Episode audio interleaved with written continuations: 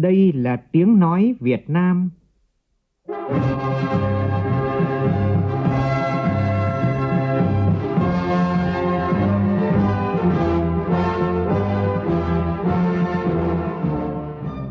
là tiếng nói Việt Nam,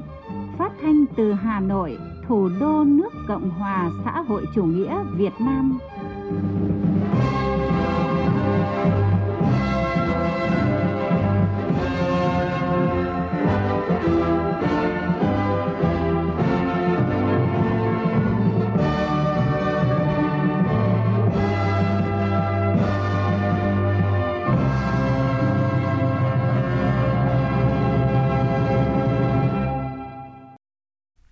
Kính chào quý vị và các bạn. Mời quý vị và các bạn nghe chương trình Thời sự đêm của Đài Tiếng Nói Việt Nam với những nội dung chính sau đây.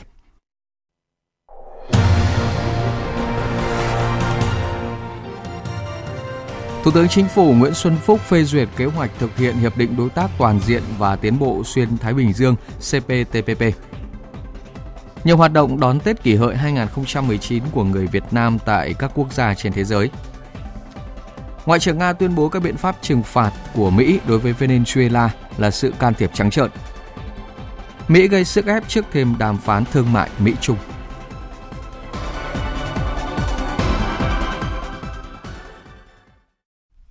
Bây giờ là nội dung chi tiết. Chiều nay tại trụ sở chính phủ, Phó Thủ tướng Thường trực Chính phủ Trương Hòa Bình tiếp ông Moon Moo-in, Viện trưởng Viện Công tố tối cao Hàn Quốc cùng đoàn công tác sang thăm và làm việc tại Việt Nam. Tin chi tiết cho biết. Tại buổi tiếp, Phó Thủ tướng đánh giá cao Viện Công tố tối cao Hàn Quốc và Viện Kiểm sát Nhân dân tối cao Việt Nam đã ký thỏa thuận hợp tác giai đoạn 2019-2022. Mong muốn với kinh nghiệm của mình, Hàn Quốc sẽ giúp đỡ Việt Nam trong nghiên cứu thể chế pháp luật, trao đổi đào tạo công tố viên, ứng dụng các công nghệ tiến bộ trong quản lý, điều hành, đặc biệt là trong quản lý đối tượng tội phạm công nghệ cao, tội phạm xuyên quốc gia, tội phạm có tổ chức, xã hội đen, tội phạm mua bán người, ma túy và tham nhũng. Đồng tình với Phó Thủ tướng Trương Hòa Bình, ông Moon Moo-in cho biết hiện cũng có nhiều người Hàn Quốc sinh sống và làm việc tại Việt Nam. Chính vì vậy, mối quan hệ hợp tác giữa hai nước ngày càng gần gũi hơn và cần tiếp tục tăng cường thúc đẩy mối quan hệ này hơn nữa. Ông mong muốn Phó Thủ tướng tiếp tục ủng hộ mối quan hệ hợp tác giữa Viện Công tố tối cao Hàn Quốc và Viện Kiểm sát Nhân dân tối cao Việt Nam.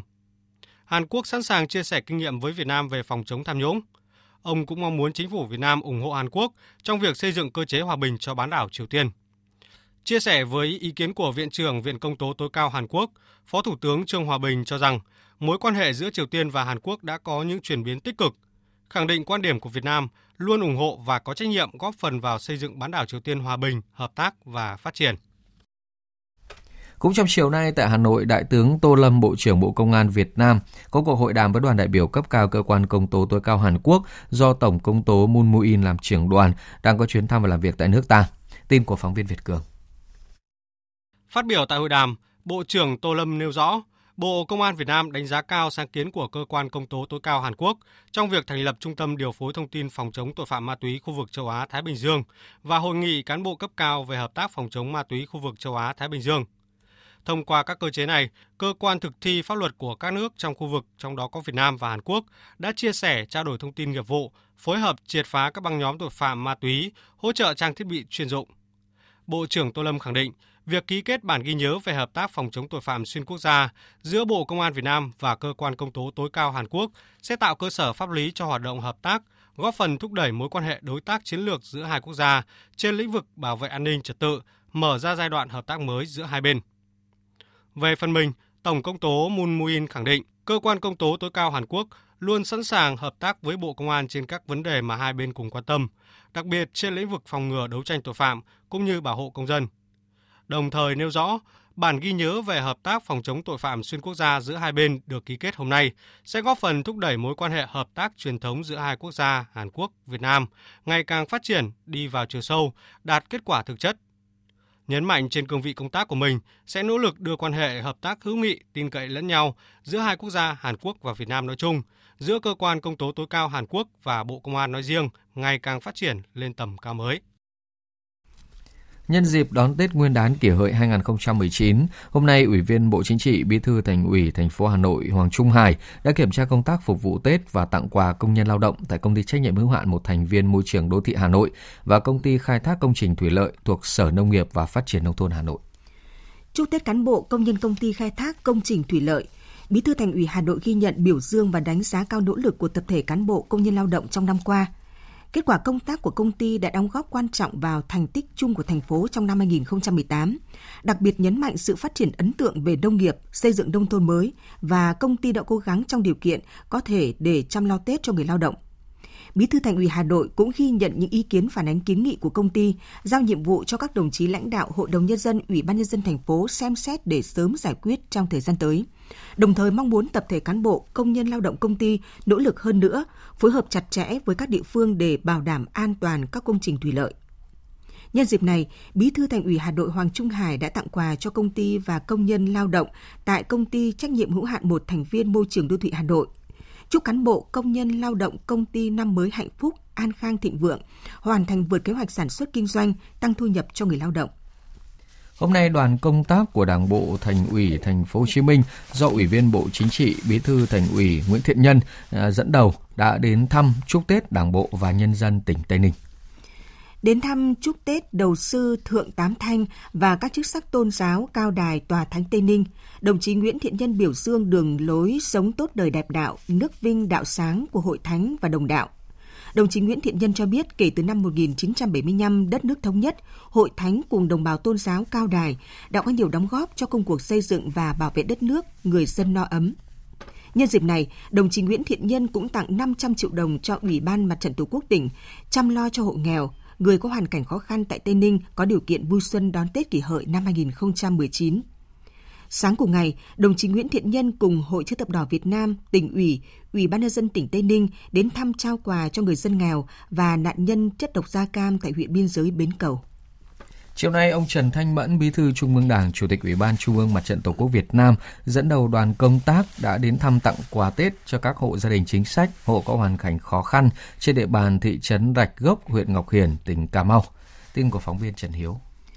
Tại đây, ông Trần Thanh Mẫn ân cần thăm hỏi các gia đình chính sách, hộ nghèo và nhấn mạnh, việc chăm lo cho các hộ gia đình chính sách neo đơn và các hộ nghèo vui xuân đón Tết luôn là nhiệm vụ hàng đầu của các cấp các ngành từ trung ương đến địa phương – Ông vẫn lưu ý lãnh đạo tỉnh Cà Mau thời gian tới cần tiếp tục quan tâm hơn nữa về công tác xoa đói giảm nghèo, trong đó quan tâm chăm lo đến công tác đào tạo, giới thiệu việc làm. Ngay sau đó, đoàn công tác của ông Trần Thanh Mẫn đã đến thăm tặng quà Tết cho cán bộ chiến sĩ đồn biên phòng Rạch Gốc thuộc Bộ đội Biên phòng Cà Mau. Ngoài các phần quà trao trực tiếp, trong dịp Tết Nguyên đán năm 2019, Trung ương Mặt trận Tổ quốc Việt Nam Mặt trận Tổ quốc thành phố Hồ Chí Minh còn hỗ trợ cho tỉnh Cà Mau 500 phần quà, mỗi phần quà trị giá 1 triệu đồng. Qua đó góp phần giúp người dân vùng sâu vùng xa nơi tận cùng của Tổ quốc có cái Tết ấm áp đủ đầy hơn. Chiều nay, đồng chí Phan Đình Trạc, Bí thư Trung ương Đảng, trưởng Ban Nội chính Trung ương cùng đoàn công tác của Ban Nội chính và Trung ương Hội chữ thập đỏ Việt Nam đã tới thăm chúc Tết tại tỉnh Điện Biên. Tin của phóng viên Vũ Lợi. Đoàn công tác của đồng chí Phan Đình Trạc đã tới thăm tặng quà cán bộ chiến sĩ đồn biên phòng cửa khẩu quốc tế Tây Trang, thăm tặng quà cho 100 hộ gia đình chính sách có hoàn cảnh khó khăn bị thiên tai tại xã Pom Lót, huyện Điện Biên, tặng quà cho ba gia đình chiến sĩ Điện Biên trên địa bàn thành phố Điện Biên Phủ. Tại đồn biên phòng cửa khẩu quốc tế Tây Trang, qua nghe báo cáo tóm tắt tình hình của đơn vị, Bí thư Trung ương Đảng, trưởng ban nội chính Trung ương Phan Đình Trạc động viên các cán bộ chiến sĩ trong toàn đơn vị tiếp tục phát huy các kết quả đã đạt được, bước sang một năm mới đạt nhiều thành công chiến công mới. Tuy nhiên, cũng cần tăng cường các hoạt động tuần tra kiểm soát trong dịp Tết, chăm lo Tết cho đồng bào các dân tộc trên địa bàn, cũng như nêu cao tinh thần đấu tranh với các loại tội phạm trong thời gian cao điểm này. Thăm tặng quà Tết cho các hộ khó khăn bị thiên tai trên địa bàn xã Pom Lót và các gia đình chiến sĩ Điện Biên – Đồng chí Phan Đình Trạc động viên các hộ gia đình bị thiệt hại do thiên tai tiếp tục nêu cao tinh thần tự lực tự cường vượt qua khó khăn. Đề nghị cấp ủy chính quyền địa phương nhanh chóng thực hiện các giải pháp giúp đỡ người dân khắc phục thiên tai, nhanh chóng ổn định cuộc sống. Đối với các gia đình chiến sĩ Điện Biên tiếp tục nêu cao truyền thống cách mạng của gia đình, phấn đấu trong công tác học tập để xây dựng quê hương Điện Biên ngày càng phát triển – cũng trong buổi chiều nay, đoàn công tác của đồng chí Phan Đình Trạc đã đến dân hương tưởng niệm các anh hùng liệt sĩ tại Nghĩa trang liệt sĩ quốc gia A1 và chúc Tết tỉnh ủy Điện Biên. Hôm nay, tỉnh Đắk Lắk tổ chức gặp mặt hơn 80 kiều bào đang sinh sống tại 29 quốc gia vùng lãnh thổ về quê đón Tết Nguyên đán. Tin của phóng viên Nam Trang. Tỉnh Đắk Lắk hiện có gần 4.000 kiều bào sinh sống tại 29 quốc gia vùng lãnh thổ. Dịp Tết Nguyên đán kỷ hợi năm 2019, có gần 100 kiều bào về quê đón Tết. Tại buổi gặp mặt, ông Lê Văn Nguyên, Việt Kiều Canada về xã Crong Búc, huyện Crong Bách ăn Tết chia sẻ. Việt Nam mình lúc này là thay đổi nhiều lắm. Đi đâu cũng biết nhưng mà người Việt Nam mình là hơn tất cả mọi nơi. Về Việt Nam của mình á, thấy không khí rất đầm ấm, vui vẻ, tình hữu nghị của tất cả ờ, mọi người đều là rất cảm tình. Tết bên này thì nó vui vẻ hơn ở bên đó. Bên đó là Tết ờ, đã là mình làm cho tượng trưng ờ, nhớ cái ngày Tết của mình thôi. Chứ không có giống như thế này. Mỗi năm Tết là tôi muốn trở về Việt Nam để chúng sống với gia đình, bà con thân thuộc. Tại buổi gặp mặt, lãnh đạo tỉnh Đắk Lắk đã gửi lời chúc tốt đẹp đến các kiều bào và khẳng định tỉnh luôn khuyến khích tạo điều kiện để kiều bào về thăm quê, thăm gia đình và đầu tư kinh doanh, góp phần xây dựng quê hương ngày càng giàu đẹp. Ông Võ Văn Cảnh, Phó Chủ tịch Ủy ban Nhân dân tỉnh Đắk Lắk cho biết. Tỉnh luôn khuyến khích tạo mọi điều kiện cho kiều bào về thăm quê hương, gia đình, đầu tư, kinh doanh, cùng nhau góp phần xây dựng quê hương Đắk Lắk ngày càng giàu đẹp và mong muốn bà con ta có địa vị pháp lý và có cuộc sống ổn định vững chắc, hội nhập vào xã hội ngày càng thành đạt ở các nước sở tại, tiếp tục có những đóng góp tích cực vào sự nghiệp xây dựng và bảo vệ Tổ quốc Việt Nam của chúng ta, làm cầu nối tăng cường quan hệ hữu nghị, hợp tác giữa Việt Nam với các nước trên thế giới. Đại sứ quán Việt Nam tại Pháp vừa tổ chức Tết Đinh Hợi cho cộng đồng người Việt tại Pháp, một lễ hội ấm cúng đậm đà bản sắc văn hóa dân tộc, để lại nhiều ấn tượng với cộng đồng người Việt và quan khách quốc tế. Phóng viên Huỳnh Điệp thường trú Đài tiếng nói Việt Nam tại Pháp đưa tin. Tham dự ngày hội truyền thống của Việt Nam, bà Anne Hidalgo, thị trưởng thành phố Paris, ghi nhận sự đóng góp của cộng đồng người Việt tại thủ đô Paris. Những doanh nhân, những tiểu thương, những trí thức, nhà đầu tư, sinh viên hay người lao động đang hàng ngày đóng góp cho sự phát triển của thủ đô nước Pháp. Bà Hidalgo gửi lời chúc tới toàn thể cộng đồng người Việt Nam một năm mới tốt lành, một năm hữu nghị, thành công và thịnh vượng. Ông Nguyễn Thiệp, đại sứ Việt Nam tại Pháp, cũng gửi lời cảm ơn sâu sắc tới bà con ta, những người đã có một phần quan trọng vào sự phát triển chung của đất nước và có phần phát triển mối quan hệ tốt đẹp giữa hai nước Việt Nam Pháp, đặc biệt trong năm 2018 với nhiều thành công rực rỡ. Thay mặt cho lãnh đạo cơ quan đại diện Việt Nam, đại sứ Nguyễn Thiệp gửi lời chúc một năm mới hạnh phúc, thành công và thịnh vượng tới toàn thể bà con trong cộng đồng người Việt Nam tại Pháp cũng như lời chúc sức khỏe, hòa bình, thành công tới toàn thể quan khách quốc tế. Chị Gania, nghiên cứu sinh người Maroc đang học tập tại Pháp, rất vui khi có dịp tham dự Tết cổ truyền của Việt Nam và khám phá những nét văn hóa đặc sắc của quê hương những người bạn. Đây là lần đầu tiên tôi tham dự Tết của Việt Nam. Đây thực sự là một buổi tối vui vẻ. Tôi đã được khám phá văn hóa, được gặp gỡ những người bạn trong cộng đồng người Việt tại Paris. Thực sự rất thú vị khi được tìm hiểu, khám phá một nền văn hóa mới như vậy. Tôi chưa đến Việt Nam, nhưng tôi rất muốn du lịch tới Việt Nam một ngày nào đó. Tổng lãnh sự quán Việt Nam tại Perth và Hội sinh viên Việt Nam tại Tây Australia và tổ chức chương trình Tết quê hương chào đón Xuân kỷ hợi. Phóng viên Việt Nga thường trú tại Australia đưa tin. Cuối tuần vừa qua, hơn 150 thành viên hiện đang du học tại các trường đại học cao đẳng ở Tây Australia cùng gia đình đã tề tựu tại hội trường Canning Town, thành phố Perth để tổ chức đón Tết kỷ hợi. Mặc dù đang là giữa mùa hè, song những món ăn truyền thống như bánh trưng, nem rán, giò chả cùng các hình ảnh người Việt trong tà áo dài đã mang không khí xuân đến với bang Tây Australia. Tới tham dự sự kiện này, bà con không chỉ được gặp mặt nhau, được thưởng thức một số món ăn truyền thống mà còn được lắng nghe những bài hát về quê hương đất nước. Các em nhỏ thì được chơi các trò chơi dân gian như kéo co hay là thi vẽ. Tại buổi lễ, chị Vũ Thị Thảo, Chủ tịch Hội sinh viên Việt Nam tại Tây Australia đã điểm qua một số hoạt động nổi bật của Hội sinh viên trong năm 2018. Trong đó nổi bật là giải bóng đá nam và giải bóng đá nữ. Không chỉ gói gọn trong đối tượng sinh viên, các giải bóng đá dần mở rộng thu hút sự tham gia rộng rãi của cộng đồng người Việt sinh sống tại Tây Australia, thể hiện rõ vai trò nòng cốt của hội sinh viên trong việc gắn kết đồng bào cùng hướng về Tổ quốc. Đặc biệt trong chương trình đón Tết quê hương, đón Xuân kỷ hợi năm nay, Tổng lãnh sự Phùng Thế Long trao tặng giấy khen cho 24 cá nhân có thành tích nổi bật trong học tập, nghiên cứu khoa học và hoạt động cộng đồng tại Australia. Còn tại Hà Lan, trong không khí đầm ấm, tươi vui và trang trọng, cộng đồng người Việt đang sinh sống và học tập làm việc tại Hà Lan đã tề tựu về buổi gặp mặt mừng xuân kỷ hợi do Đại sứ quán Việt Nam tại Hà Lan vừa tổ chức. Phát biểu tại buổi lễ, Đại sứ Ngô Thị Hòa nhấn mạnh, năm 2018 vừa qua, Việt Nam và Hà Lan đã tổ chức thành công kỷ niệm 45 năm thiết lập quan hệ ngoại giao. Quan hệ Việt Nam-Hà Lan phát triển rất tốt đẹp. Đại sứ khẳng định, đồng bào ta ở nước ngoài là một bộ phận không thể tách rời của dân tộc và là một động lực phát triển của đất nước, là cầu nối hợp tác giữa Việt Nam với các nước trên thế giới. Và hy vọng rằng bà con Việt Kiều, cộng đồng sinh viên và lưu học sinh tại Hà Lan sẽ tiếp tục phát huy bản lĩnh trí tuệ và truyền thống yêu nước của dân tộc Việt Nam,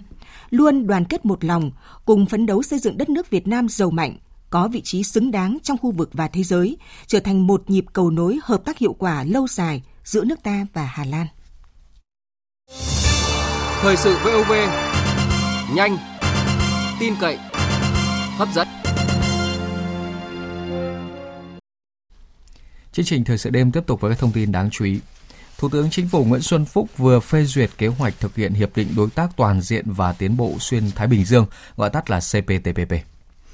Trong thời gian tới, bên cạnh các nhiệm vụ thường xuyên, Thủ tướng yêu cầu các bộ, cơ quan ngang bộ, cơ quan thuộc chính phủ, Ủy ban nhân dân các tỉnh thành phố trực thuộc trung ương cần cụ thể hóa và tổ chức triển khai thực hiện những nhiệm vụ cơ bản. Trong đó tập trung tuyên truyền phổ biến thông tin về hiệp định CPTPP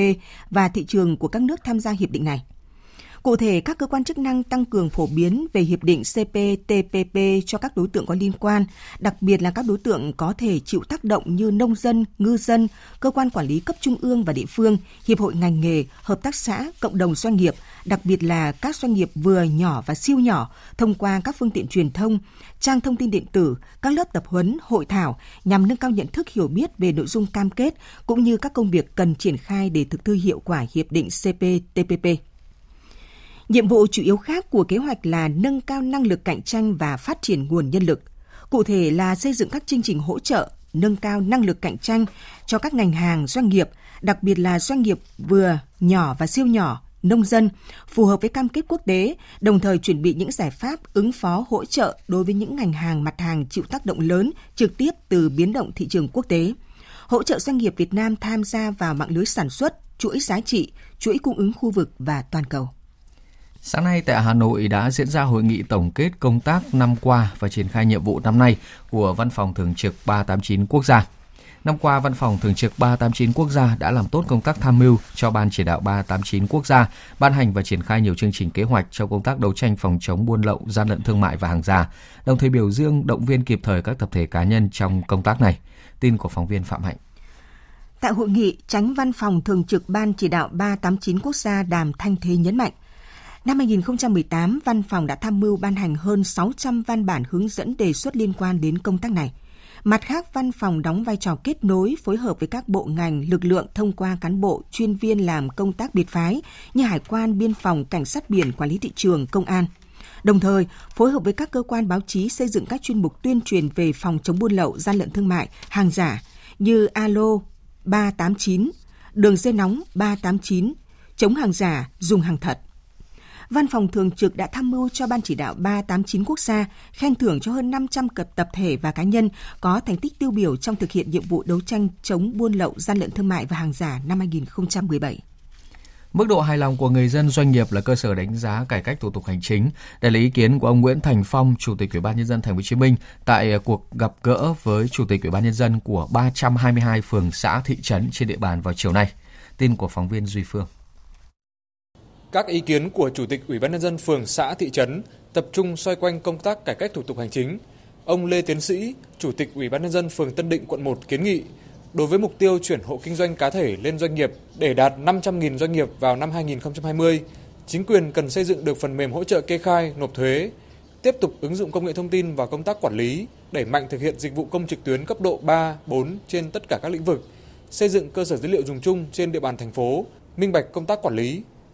cũng về công tác cải cách hành chính, ông Võ Ngọc Anh, Chủ tịch Ủy ban nhân dân phường 11 quận 6 kiến nghị những thông tin sau khi điều tra dân số, thu thập dữ liệu dân cư quốc gia cần số hóa để cập nhật vào phần mềm quản lý, từ đó nâng cao hiệu quả quản lý và đơn giản hóa thủ tục hành chính. Đồng thời số hóa những dữ liệu liên quan đến đất đai, quy hoạch để giúp quản lý trật tự xây dựng, tạo điều kiện thuận lợi cho người dân. Phát biểu tại hội nghị, ông Nguyễn Thành Phong, Chủ tịch Ủy ban nhân dân thành phố Hồ Chí Minh ghi nhận những thành tích đóng góp của chủ tịch phường, xã thị trấn. Đây là minh chứng cho sự năng động hiệu quả và phát triển không ngừng của đội ngũ cán bộ cơ sở. Đối với công tác cải cách thủ tục hành chính, ông Phong nhấn mạnh cần có đánh giá công khai, xếp loại công tác cải cách của các sở ngành địa phương và phải có sự đo lường về mức độ hài lòng của người dân.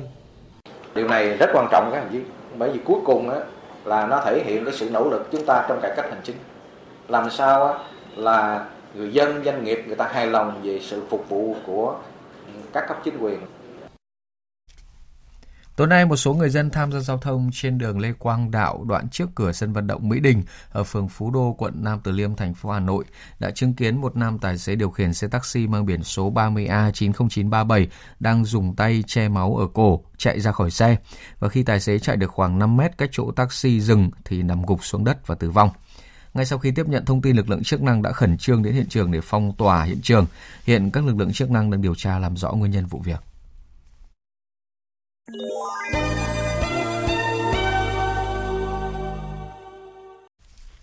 Chuyển sang phần tin thế giới, hôm nay Ngoại trưởng Nga Sergei Lavrov tuyên bố các biện pháp trừng phạt của Mỹ đối với tập đoàn dầu khí quốc doanh của Venezuela là bất hợp pháp và Nga sẽ thực hiện tất cả các bước đi cần thiết để ủng hộ Tổng thống Venezuela Nicolas Maduro. Các hãng tin Nga dẫn lời Ngoại trưởng Lavrov cho rằng các biện pháp trừng phạt của Mỹ nhằm vào tập đoàn dầu khí quốc doanh của Venezuela là âm mưu của Washington hòng thâu tóm các tài sản nhà nước của Venezuela. Cùng ngày, Điện Kremlin tuyên bố các biện pháp trừng phạt của Mỹ nhằm vào tập đoàn dầu khí quốc doanh của Venezuela là sự can thiệp trắng trợn vào công việc nội bộ của Venezuela. Người phát ngôn Điện Kremlin Dmitry Peskov cho biết Nga sẽ phân tích tác động của các biện pháp trừng phạt này đối với Nga và sử dụng tất cả cơ chế hợp pháp sẵn có để bảo vệ các lợi ích của Moscow ở Venezuela. Trong khi đó, phát biểu tại cuộc họp báo thường kỳ ở Bắc Kinh, người phát ngôn Bộ Ngoại giao Trung Quốc cảnh sảng nêu rõ các biện pháp trừng phạt nhằm vào Venezuela sẽ khiến các điều kiện sống của người dân quốc gia Nam Mỹ này trở nên tồi tệ hơn. Người phát ngôn này nhấn mạnh Mỹ phải chịu trách nhiệm trước các hậu quả nghiêm trọng của các biện pháp trừng phạt đối với Venezuela.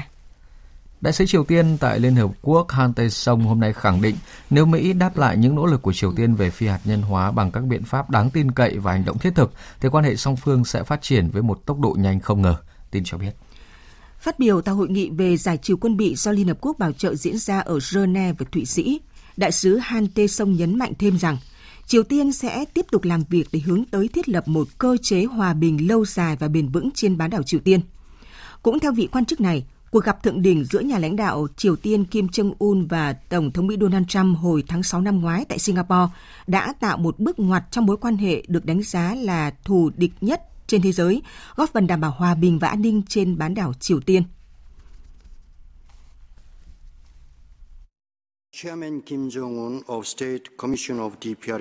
Như nhà lãnh đạo Kim Jong-un đã làm rõ trong bài phát biểu đầu năm mới,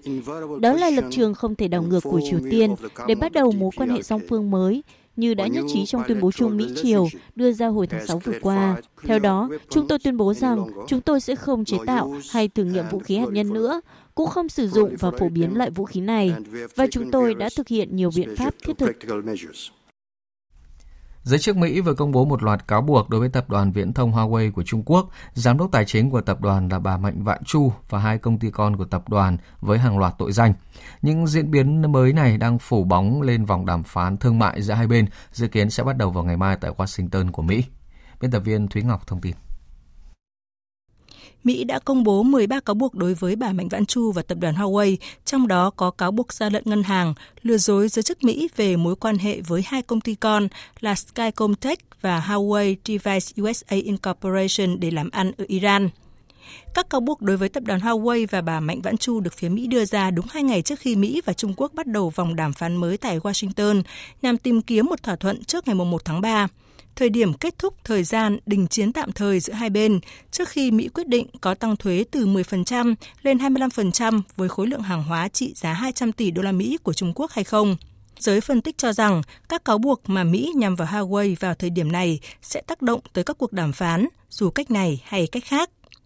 Về phía Mỹ, không khó để nhận thấy đây là một biện pháp gây sức ép nhằm đạt được những mục tiêu mà Mỹ đặt ra cho vòng đàm phán này, đó là buộc Trung Quốc phải mua thêm hàng hóa của Mỹ và thay đổi các chính sách trong lĩnh vực công nghiệp liên quan đến quyền sở hữu trí tuệ. Dù vậy, những bước đi của Mỹ có thể gây tác dụng ngược khi Trung Quốc cũng đang duy trì quan điểm rất cứng rắn trong vụ việc của tập đoàn Huawei, thể hiện rõ nét qua việc áp dụng án tử hình đối với một công dân Canada bị buộc tội buôn lậu ma túy. Bởi vậy, các nhà quan sát lo ngại những cáo buộc mà Mỹ đưa ra ở thời điểm này có thể nới rộng khoảng cách giữa các nhà đàm phán hai bên. Và đây thật sự là điều đáng tiếc sau khi hai bên đã đạt được một số tiến triển trong các vòng đàm phán trước đó. Trước khi Mỹ cáo buộc một loạt tội danh với tập đoàn Huawei, bà Mạnh Vãn Chu và hai công ty con của tập đoàn này, các chuyên gia kinh tế đã có những dự báo khá lạc quan về vòng đàm phán thương mại giữa Mỹ và Trung Quốc.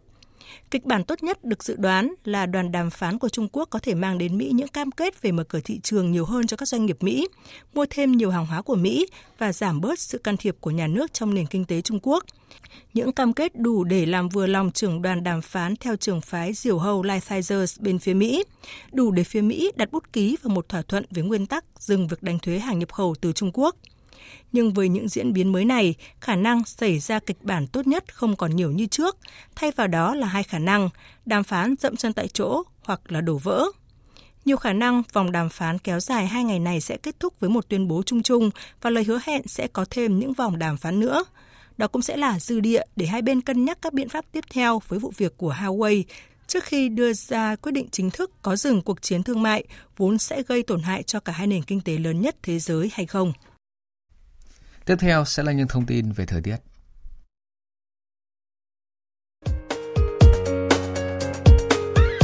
Dự báo thời tiết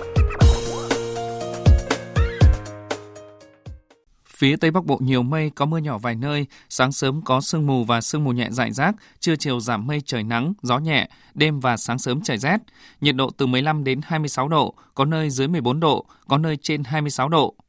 Phía Đông Bắc Bộ nhiều mây, có mưa nhỏ vài nơi, sáng sớm có sương mù và sương mù nhẹ, trưa chiều giảm mây hưởng nắng, gió đông đến đông nam cấp 2, cấp 3, đêm và sáng sớm trời rét, nhiệt độ từ 17 đến 23 độ, có nơi trên 26 độ. Các tỉnh từ Thanh Hóa đến Thừa Thiên Huế nhiều mây, có mưa vài nơi, sáng sớm có sương mù và sương mù nhẹ, trưa chiều giảm mây trời nắng, gió nhẹ, nhiệt độ từ 17 đến 26 độ, có nơi trên 26 độ. Các tỉnh ven biển từ Đà Nẵng đến Bình Thuận đêm có mưa rào vài nơi, ngày nắng, gió đông bắc cấp 2 cấp 3, nhiệt độ từ 21 đến 26 độ, phía Nam từ 28 đến 31 độ. Tây Nguyên đêm không mưa, ngày nắng, gió đông bắc đến đông cấp 2 cấp 3, nhiệt độ từ 15 đến 30 độ. Nam Bộ đêm không mưa, ngày nắng, gió đông bắc đến đông cấp 2 cấp 3, nhiệt độ từ 21 đến 34 độ.